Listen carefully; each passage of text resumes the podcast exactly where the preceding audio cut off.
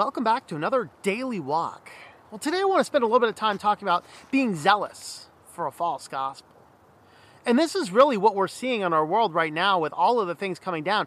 All these people that are trying to ban this or, or ban that or censor this or censor that are doing it because they think that good works can lead to salvation of the planet.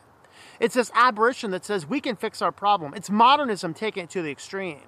If you do not remember all of the, the source, even the root of postmodern thought, we had pre modernism where people said, hey, yeah, there's deities up there. Let's just find and worship those deities. The question is, which deities were right? In the Old Testament period, you had what was generally referred to as henotheism. And henotheism was a principle that, that meant that there was a, um, uh, each god was presiding over the region, and as the regions warred, the gods in the heavens warred, and whichever god was victorious, then then their people were victorious. That was an idea of henotheism.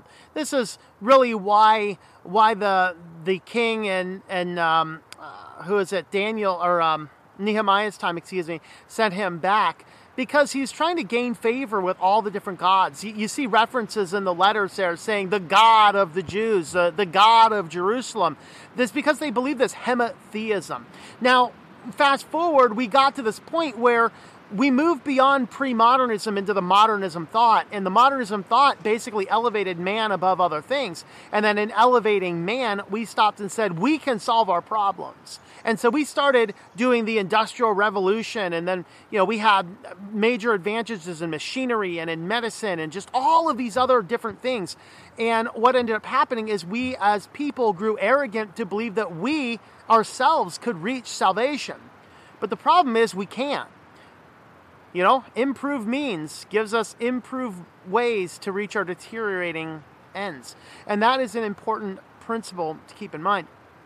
So, all that being said, we've moved beyond modernism into postmodernism where there is no reality, but we're making a slight reversion now where people are saying we can find utopia in the world, and it's caused by pure equality. And these people are rabid. They are zealous for the false gospel of pure equality and pure utopia. We got to cut everybody down to one common field, and in so doing, then we can get to the point where everybody is all perfectly equal, and in a perfectly equal society, pure utopia will just happen.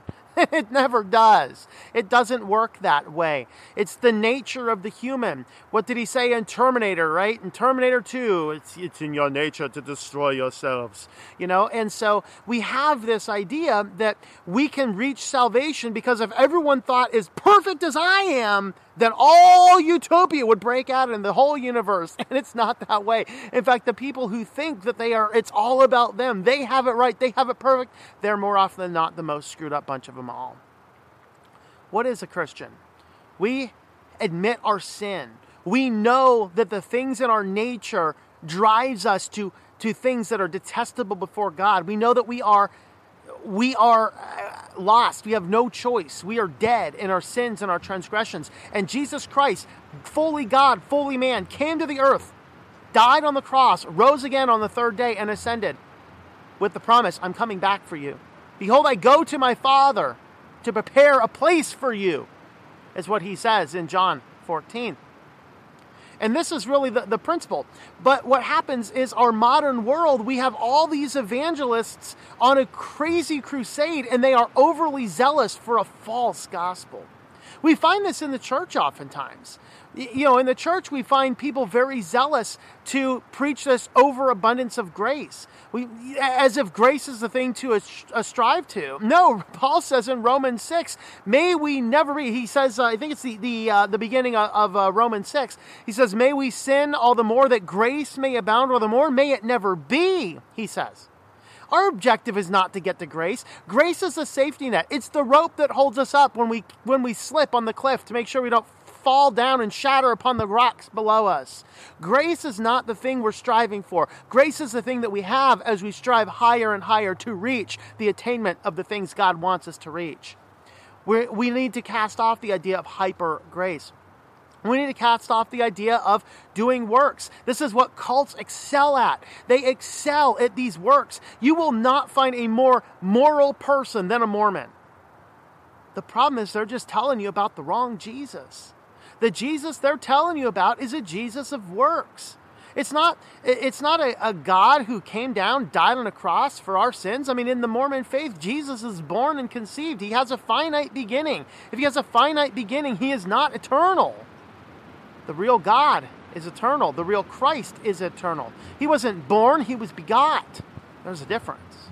Always was, eternally with the Trinity. If you go back and look at the Hebrew text, we will make man in our image. That is plural, an indication of the Trinity. Nobody really even understood it back then, but there it was. The plural, we shall make man in our image. God the Father, God the Son, God the Holy Spirit holding a, a triune together. But we find people, we as Christians have become soft. We are not as zealous for our gospel as other people are. One, uh, one good evangelist at one point in time, he said that, that the average cult member can put the average Christian in a pretzel in about 3.2 seconds. Those people know their holy books. Here, us Protestants, we, we barely, if we read the thing once in a year, it's like, oh, you're a holy Christian. No, we need to be striving for a little bit more than that. We don't understand our books. We think that going to church on a Sunday and listening to a sermon that has one Bible verse or two Bible verses makes us a sound believer, and we don't even touch our Bibles the rest of the week. That's your typical Protestant Christian. And I got news for you they're the tares among wheat. They're not making it. The people that are making it are those who are zealous for the real gospel. This is why he has in the parable of the sower, he talks about the seed that falls on the fertile soil. This is the saved seed. And he says they grow, they produce fruit 10, a 50, 100 times full fruit. That is what is critically important. But we are in a battle right now for a false gospel. And as these people come in and start doing doing all these these different things. I mean, I mean, they're right now burning books. They're getting books banned off of Amazon. And if you ever publish books like I do, you know that the majority of your sales are going to come from Amazon. Sure, I can put my books in every other bookstore under the sun. I still sell 10 times more books on Amazon than I sell in any other platform. So if Amazon thus declares your book to be bad, your book is bad. Your book is burned it's a hard marketing task to get someone to shop somewhere else for it. Sure, you get it directly from the author, you get it from Barnes and Noble and you know a hundred other obscure little bookstores online, but everyone's got the Amazon account. Everyone's already there. Everyone just can just push one click button, purchase, one click buy, done, easy. But if Amazon burns your book, you're not there. But the people who are zealous for the false gospel are evangelizing Amazon to stop selling books by us with the true gospel. We have to be ready for that. We have to be ready for the censorship that's going to take us offline, that's going to make our gospel message not only un, uh, not only un- untastable, distasteful to society, but actually illegal. That was one of the things I heard was uh, I didn't realize this. I just heard about this in the um, couple years ago when the Supreme Court ruled that homosexual marriage is constitutional. And, for the I, I don't really, if you're not a Christian, I don't care what you do.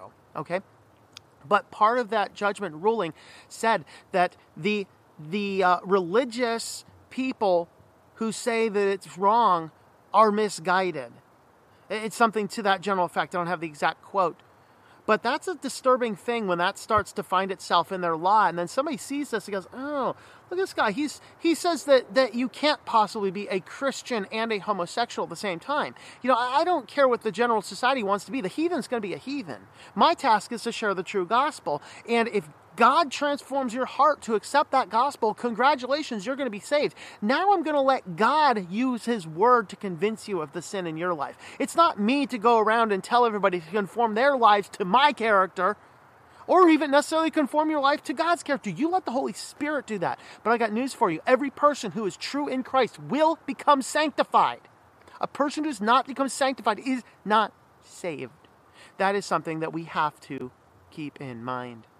So, with that, we want to be zealous for the true gospel, and we want to be more zealous for the true gospel than the opposing party is zealous for the false gospel. Resist the cultists. Resist the social justice warriors. Resist this radical left that is seeking to ban everything from our society that they take a slight offense to. Because what if I come and say, I'm, I'm offended by people with purple hair? well, you just have racist problems. But you, I, it's cognitive dissonance in such a way that I don't even understand that kind of stupid.